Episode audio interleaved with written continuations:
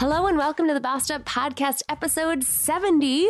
Today we have a very special conversation coming at you following last week's history making midterm elections.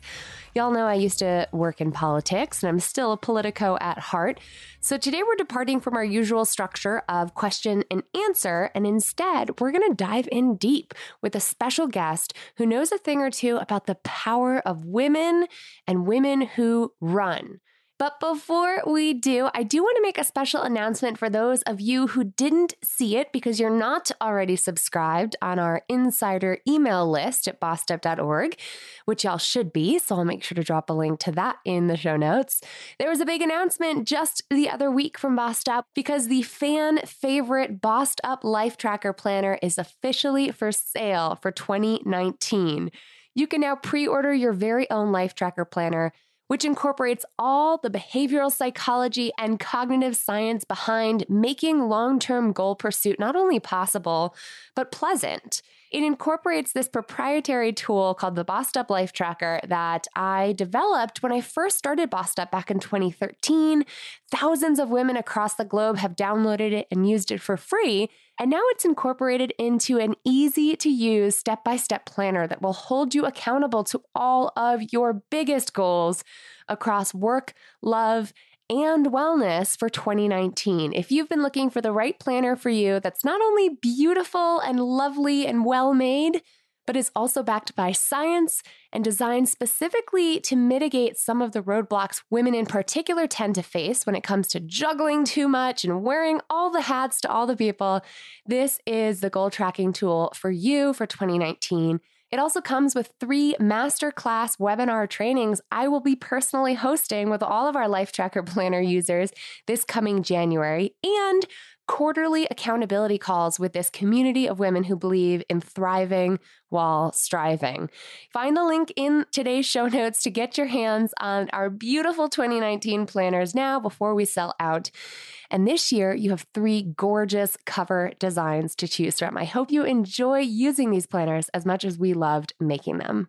And now we're going to dive into today's conversation about the boundary breaking women of the 2018 midterm elections. Joining me on the podcast today to help me break it all down is Erin Vilardi, my longtime pal and the founder and CEO of Vote Run Lead, the nation's largest and most diverse training program for women to run for office and win.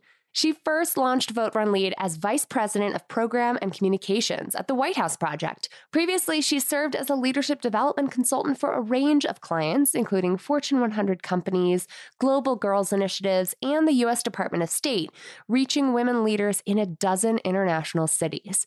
She's the co author of the Athena Core 10, an innovative set of leadership competencies for 21st century women based on the latest research and gender analysis from the Athena Center for Leadership Studies at Barnard College.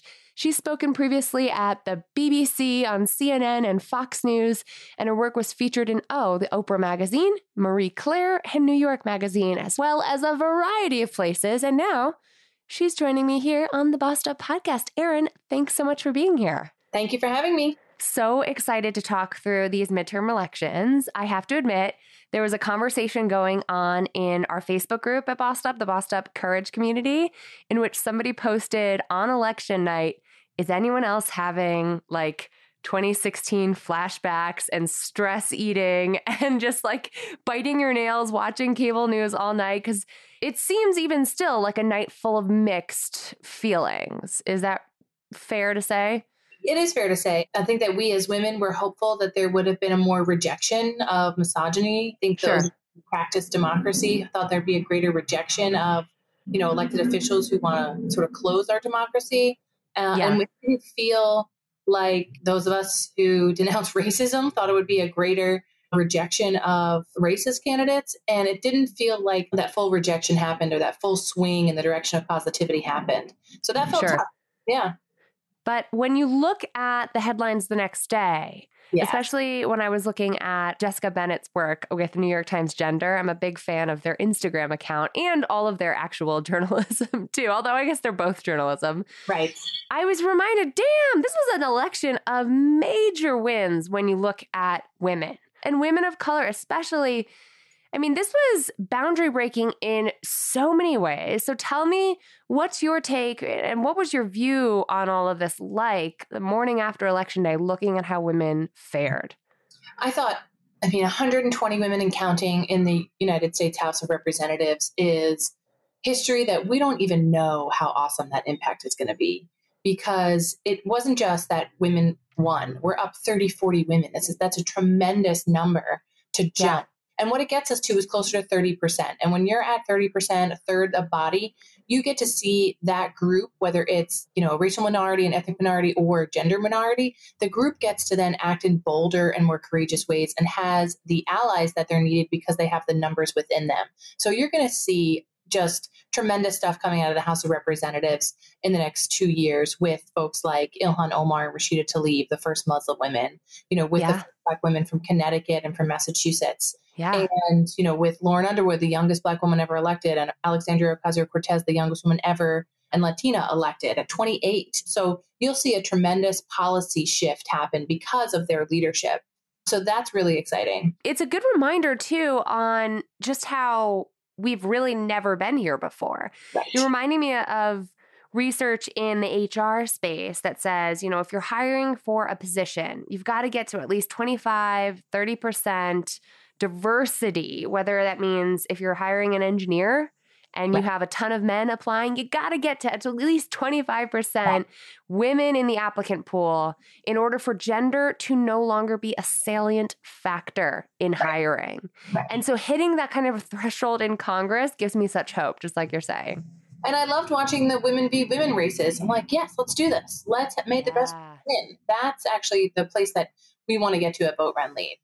Um, and yeah. we saw the national trends actually mirrored at the local level. So you know, Deb Haaland and Sharice Davids, the first Native American congresswoman. You saw Peggy Flanagan elected as lieutenant governor, highest ranking state elected official of, of all Native American women as the lieutenant governor of Minnesota. Right. You know, so we saw these trends as well reflected in the local level. So we know that America is ready to elect and trusts diverse women. And now we got to get the parties and the media on board to make sure that they're also singing the same song um, we don't want this to be, you know, a splash in the pan, a sort of year of the woman kind of BS that we've seen before. Yeah. And what's interesting is I'm not seeing that in the media. I'm not seeing the year of the woman label thrown around. Why do you think that is? I think actually several of us sort of yelled at them in the women's political community and just said, you guys, you got to dig deeper. You can't be so lazy with, you know, how you're reporting. And if anything, it's the year of the women of color, right? right. And what makes this actually truly 2018 a year of the woman is that this there is a new era for women in politics in America because the infrastructure was built. Women are volunteering and there are the campaign managers of these women candidates. Women are donating in greater numbers than ever before and maxing out finally, which is something we didn't used to do. And we're the candidates. So it's not just women yeah. running that makes this sort of a, a remarkable year. What makes this pivotal for our democracy is that the infrastructure around women's leadership in politics and women's contributions in politics is from activism, donors, and candidates. Do you think it took a misogynist in the White House to make that happen? Mm-hmm, I did. I do. and you know, part of the silver lining of it having this mixed bag on Tuesday night is that women, you know, we can't sit back. Yeah, the repudiation is not going to happen that quickly. Um, yeah. 2020 is you know 100 years of the women's right to vote although women of color had a slower, you know, suffrage, it is that milestone in our country. You will see four or five women running on the Democratic side for president. You will see these women who have been recently elected. You're going to see folks come after them, both on the Democratic side as well as Republicans, who sure. and who think they can beat Alexandria Ocasio Cortez. Right. Right. So we have to make sure that we are, you know, doubling down on the women that ran and doubling down on the women that ran and lost. So I'm thinking of Liuba sure. Grechen Shirley, who out in Long Island ran against Peter King. He's been in office for 25 years since she was like 14 years old, or some funny statistic. She came yeah. this close. Now he's probably going to retire and so yeah. there'll be an open race out in Long Island. And what's going to happen is a bunch of progressives are going to think they can beat Liuba when she actually laid the groundwork. So we right. got to make sure that Liuba takes her time to grieve that she lost, but that she's up and running, yeah. raising that money, getting that email out, and knowing that she's the front runner for the Democratic nomination. She ran as a Dem, you know, in 2020. It is a good reminder of how people are talking about certain male candidates who lost in a way. I'm talking especially here about Beto O'Rourke. Like, he should run for president tomorrow. And it's like, not that I don't think that's a fine conclusion to draw. But the question for me was, you know, ooh, how are we talking about women losers? Like, how are we talking about women candidates who didn't quite right. fare so well. We actually did an episode earlier in July with the executive director of Emily's List who got the post after losing her own election. And she really gave us a very candid interview on what that was like bouncing back from and knowing that the world tells a different story about women who run and, and don't win than men who run and don't win. That's right? right.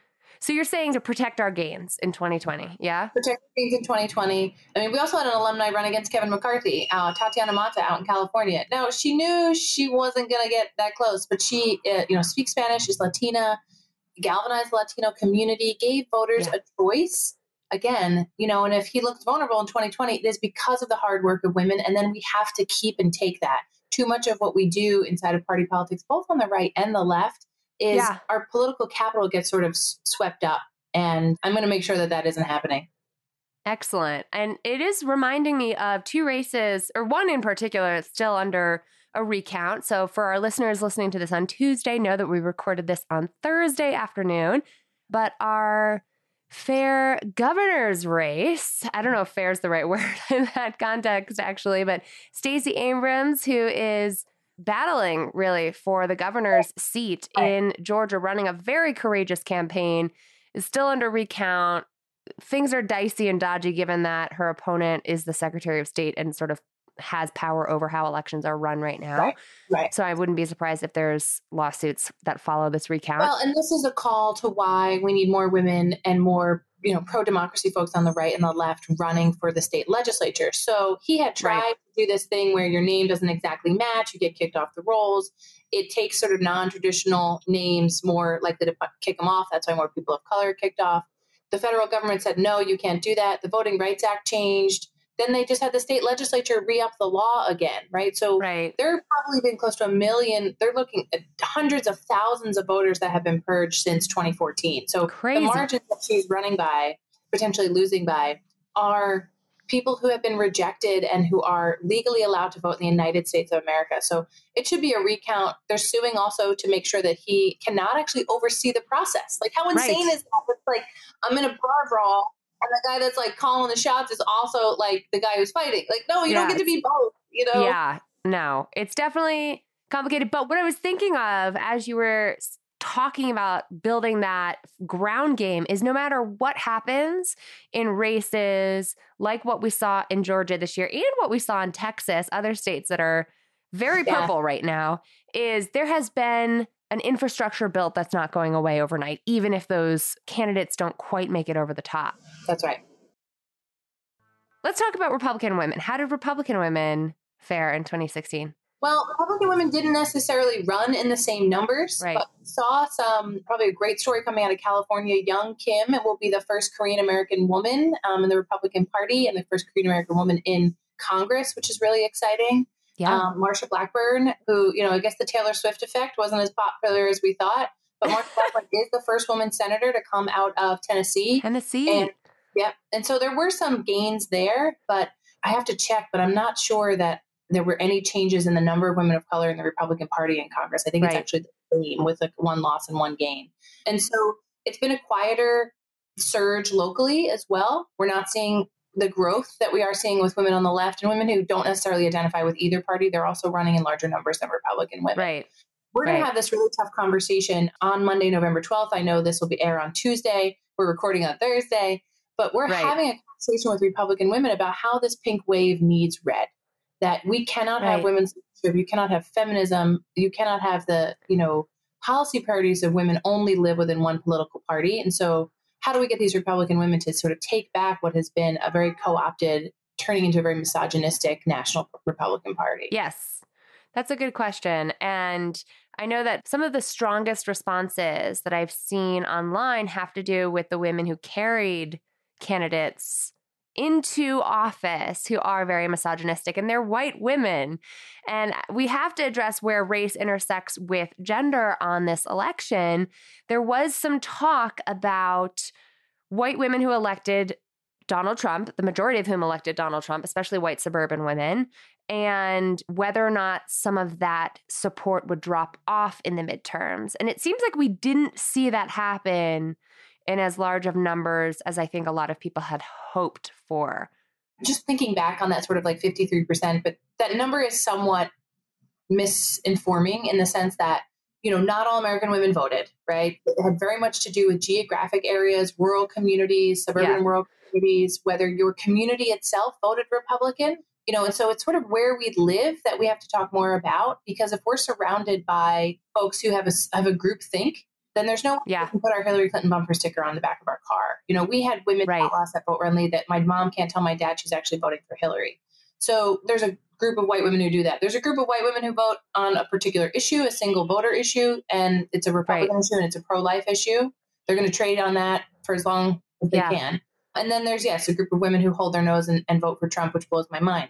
So, you know, I've been doing nonpartisan work for 15 years. I'm dedicated to doing nonpartisan work. This to me has nothing to do with like being a like party politics, somebody who's an outlier. I think that repudiation that we wanted to see, we really wanted to see it from white women on Tuesday night, and the, it's we're not sure. We're not sure that that happened, and so the question is why. Yeah. Can these other candidates speak to them in a way? What is it that's that's holding this? Yeah, the economics. You know, we need to figure out how to and how to speak to it. I think that's a really good point. And I also have been hearing the urban rural divide as being one of the biggest. Yes. Parts of the demographic picture in terms of what divides us politically as right. well. So, for our listeners tuning in today, I'd love to hear from you if you are a proud feminist in rural America or if you are a conservative woman in urban America. What is your experience like? We want to hear from you. And if you are a white woman who votes Republican, help us understand. And not necessarily all Republican, the whole Republican ticket, but especially for Donald Trump. A lot of white women took the ticket in Florida, right? That said, I'm going to vote for Andrew Gillum, but down ballot, I'm a Republican, and these are the issues that I care about. So, right, I did not like the DeSantis campaign and how they immediately went to uh, this sort of racist trope. So, yeah, we've got to get out of the team sport that like I'm only yeah. all down blue or all down red. Our democracy is not a team sport, and it's been set up that way. Yes. And I actually find it mildly offensive. I mean, there's plenty of offense to go around if you want to parse down through all the demographics. But to say that all women should vote Democratic is so simplifying. And that's not what we're going for here, right? I'm as proudly Democratic as they come, but I don't expect every woman to vote Democrat either. Well, and I want to have the policy conversation, right? I go around, I get the opportunity right. to go around the country talking to Republican, Democrat, and, and women who don't affiliate just yet. You know, 42% of Americans and rising are independent. So it's not even right. the trope like, my, first of all, my identity is not wrapped up in like, like party voting. Like I'm only registered right. Democrat in New York so that I can vote in the primary and have a say, you know? Yeah. But otherwise, I would love for there to be open primaries. There's some system stuff that we can talk about. But I have this privilege of going around the country and you know, Republican young women, often young women of color or first generation immigrants, they care about pay equity. They come at right. equity from a different perspective. They come at it from an economic engine, you know, a drop like that. This is not the fair and just thing to do. This is actually smart for the markets to be putting that money back into the economy. It's like, right. great, I don't care how you come to it. Let's pay women the same amount we pay men. Right. We're on the left, we're like making this moral, just argument. And on the right, we're making this economic incentive argument. Great. Let's figure out and write some legislation right. to get this done. But to me, just to call myself out here because I can hear folks of color calling me in on this already on Twitter, rightfully so.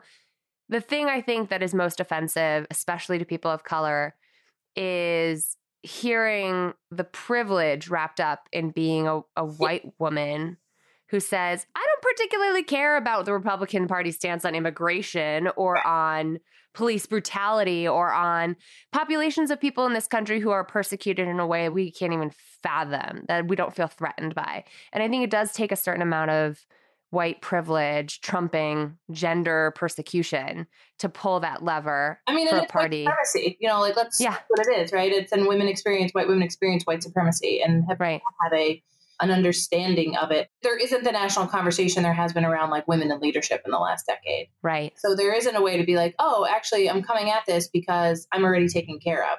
I'm kind of lucky, right? Here, right? My position in the world. Yeah, like people on Tuesday here were like, don't worry, life will go on. It's like, oh, for you, you know. Yeah. yeah. So if you're saying that, you're probably white and you're probably like free, you probably got a job you know, and you yeah. probably aren't getting deported. The cops aren't coming to your house at night, and your kids aren't locked up. So, I mean, that's just a reminder of how real elections are. They have consequences. And I know m- most of my listeners are voters, and we've been talking on the podcast in recent weeks about getting our friends to vote because there is no way to sit this shit out and expect for the country we believe in to maintain its basic fundamental values that is America. And we've got to run for office. There are next next year 2019 yeah. there are 19,000 school board seats that are up for election. 19,000 wow. school board seats up in 2019. It's like get on your school board, man. We took like all these important women out of the uh, school curriculum in Texas. That was insane. That's made at the yeah. level. There's state school boards that set the curriculum agenda. You want your kids to eat healthy food. You want like your local farmers yeah. to, you know, be connected. Great you could do that on the school board level and there's literally right. 19,000 seats for you to run for next year. Right. And state house seats too. I'm reminded of Faith Winter, who is here in Colorado and an alum of Vote Run Leads program, or no, on the team member, right? Yeah, she's a team member, national training director. She just won her election for higher office. She's a state senator. And today senator. she just won a leadership position as caucus chair. Awesome. And our entire state here in Colorado is now run by the Democrats. So it's a very wild time of opportunity led by women. And so I think tell us a little bit about why Vote Run Lead is all about engaging women in that running part, right? We know women can get involved on the local level, activism wise, donation wise, right. running campaigns. How do we get more women to run, Erin? One, you know, you're enough right? A huge part of it is just like, I'm not sure I totally know what's up here. I, you know, and do I have the right skills for this? Like, Vote Run Lead is here to tell you you're enough the curriculum, the methodology, the mantra is run as you are. And in fact, yeah. like that's what's needed is the diversity of perspective. And we can teach you the how to campaign and how to do all that stuff. And we can teach you how to transfer those skills that you have as a podcaster, you know, and how that can be translated into public life. Noted. I think the other thing about getting women in is letting them know what seats are available to them, right? And that you don't yeah. have to have this like political career where you're 30 years in politics be on the school board for four, eight years, be in your legislature for eight years, you know, be on the city council for a term. Check out the county commission seats. They have a huge budget. Those federal dollars, billions come through. And understand that you know how to do good with your power, that you know where yeah. you're going to want to put resources in your community. And a lot of the work that we're doing as women is knocking on the halls of power, is sort of, you know, asking our legislators to change their opinion. It's a two way street. If some of us are not sitting there, we're going to be constantly yeah. knocking on the doors and not actually the ones opening them to good ideas. I love it. And it's a good reminder of just how inspiring the journeys have been that we've heard on this podcast from Deb Haaland, who I interviewed back in July, and Lauren! Underwood, both of whom won their elections and made history in the process. So if you haven't already listened to those two interviews, I'll drop them in the show notes below. They're absolutely worth checking out to get a sense of just how diverse the background experience is for now soon to be sworn in Congresswoman. Keep up the amazing work, Erin. Congratulations on the little future voter that I could hear in the background there a little bit. Your 10 week old baby. And congratulations to the 84 Vote Run Lead alumni who won on Tuesday. 84 Vote Run Lead alums won on Tuesday. wow. Tuesday. Yeah. Congratulations on all the fronts. The work you're doing is amazing. Keep it up. And thank you for sharing some of your precious time with us today. Thank you. And now it's time for this week's Boss Move Moment of the Week. Emilie. This is Erica from North Carolina. I'm calling with a boss move of the week.